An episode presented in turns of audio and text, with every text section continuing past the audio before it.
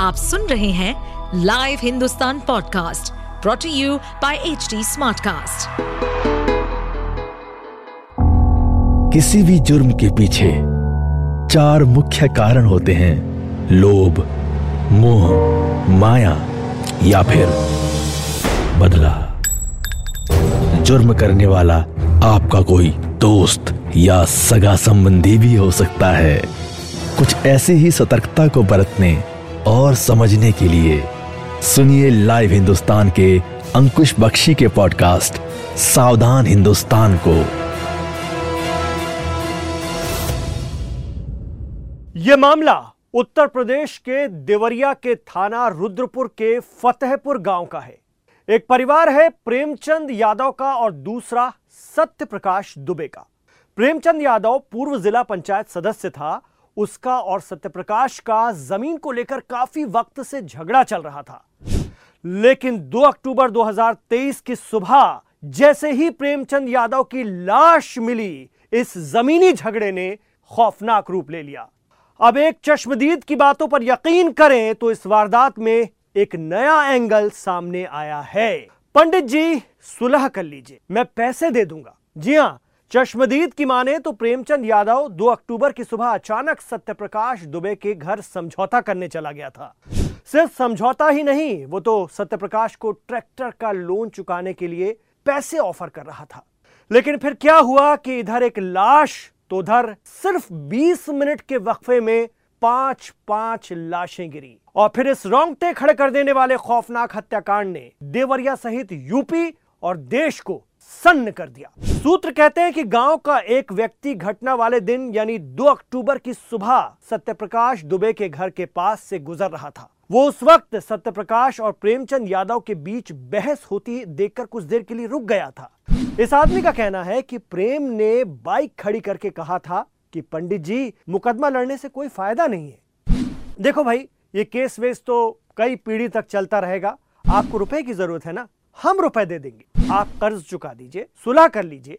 अब चश्मदीद के हवाले से गाँव में यह चर्चा है कि इतना सुनते ही सत्य प्रकाश ने प्रेम को एक थप्पड़ रसीद दी और इस बीच किसी ने प्रेमचंद के सिर पर भारी चीज़ से वार कर दिया। प्रेम ज़मीन पर गिर गया और वहीं उसकी साँसें हमेशा हमेशा के लिए उखड़ गई। पोस्टमार्टम में यह भी बात सामने आई है कि प्रेमचंद यादव की मौत सिर पर चोट लगने से हुई है। मतलब ये साफ़ होता है ये बात।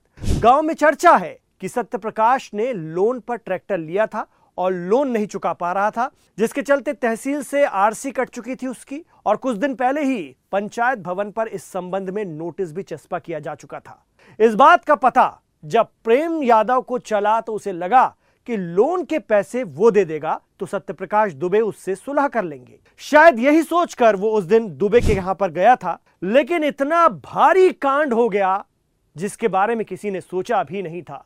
चश्मदीद कहते हैं कि जैसे ही प्रेमचंद यादव की मौत की खबर उसके परिवार वालों और रिश्तेदारों को लगी सबने मिलकर सत्य प्रकाश दुबे के घर पर अचानक हमला बोल दिया, धावा कर दिया और उधर से सत्यप्रकाश सहित उसकी बीवी, दो बेटियों और एक बेटे की हत्या कर दी।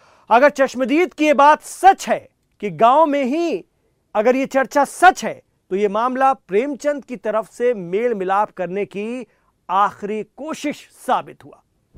सत्यप्रकाश की बड़ी बेटी शोभिता दुबे की शिकायत पर 28 नामजद और 50 अज्ञात लोगों के खिलाफ पुलिस ने विभिन्न धाराओं में केस दर्ज किया था और इस मामले में 3 अक्टूबर को पुलिस ने 16 अभियुक्तों को गिरफ़्तार कर जेल भी भेज दिया है।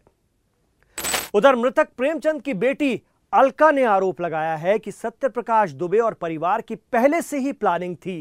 पापा ने खेत पर बाइक खड़ा किया वो लोग बाइक लेकर के अपने घर चले गए। जब पापा बाइक लेने गए तो उन पर हमला कर दिया गया।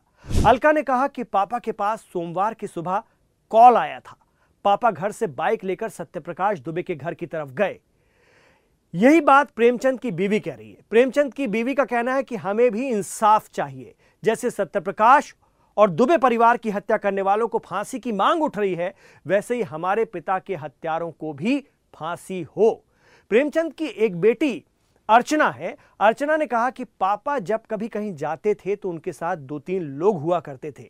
लेकिन घटना वाले दिन वो फ़ोन आने पर अकेले ही चले गए, जहाँ उन्हें मौत के घाट उतार दिया गया। मृतक प्रेमचंद की पत्नी शीला का आरोप है कि उसके पति को सत्यप्रकाश दुबे की बीवी मरवाना चाहती थी जायदाद के चक्कर में।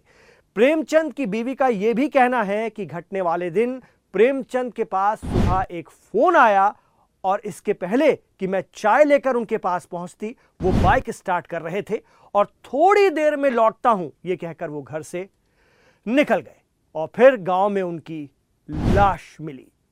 तो क्या वाकई में सुलह समझौते की ये एक नाकाम कोशिश थी, जिसका सिला दोनों तरफ़ से हुई मौतों के तौर पर सामने आया। लेकिन सत्यप्रकाश दुबे की एक बेटी जो इस हत्याकांड में बच गई है, क्योंकि वो अपने ससुराल में थी, उसके आरोप कुछ और कहते हैं। उसका नाम शोभिता है और शोभिता का कहना है कि प्रेमचंद यादव एक दबंग किस्म का आदमी था और 2014 में उसने मेरे चाचा को अगवा करके हमारी 10 बीघा ज़मीन अपने नाम लिखवा ली। जब मेरे पिता, यानी सत्यप्रकाश दुबे ने इसका विरोध किया प्रेमचंद और उसका परिवार हमारा दुश्मन बन गया और तब से वो हमारी फैमिली को खत्म करने का प्लान बना रहे थे। दो अक्टूबर की सुबह वो इसमें कामयाब भी हो गए। तो ज़मीन के इस झगड़े में मारे जा चुके सत्यप्रकाश और प्रेमचंद के परिवारों के इस मामले में अलग अलग और एक दूसरे के खिलाफ बेहद सख्त आरोप हैं, बयान हैं। लेकिन घटना का चश्मदीद सुलह की कोशिश को अपनी आँखों से देखने की बात कर रहा है। अगर उसका कहना सही है तो ट्रैक्टर का लोन चुकाने की किस्त के पैसे देकर प्रेमचंद यादव इस मामले को हमेशा के लिए खत्म करना चाहता था। तभी तो उसने कहा भी था, पंडित जी, मुकदमा लड़ने से कोई फ़ायदा नहीं है।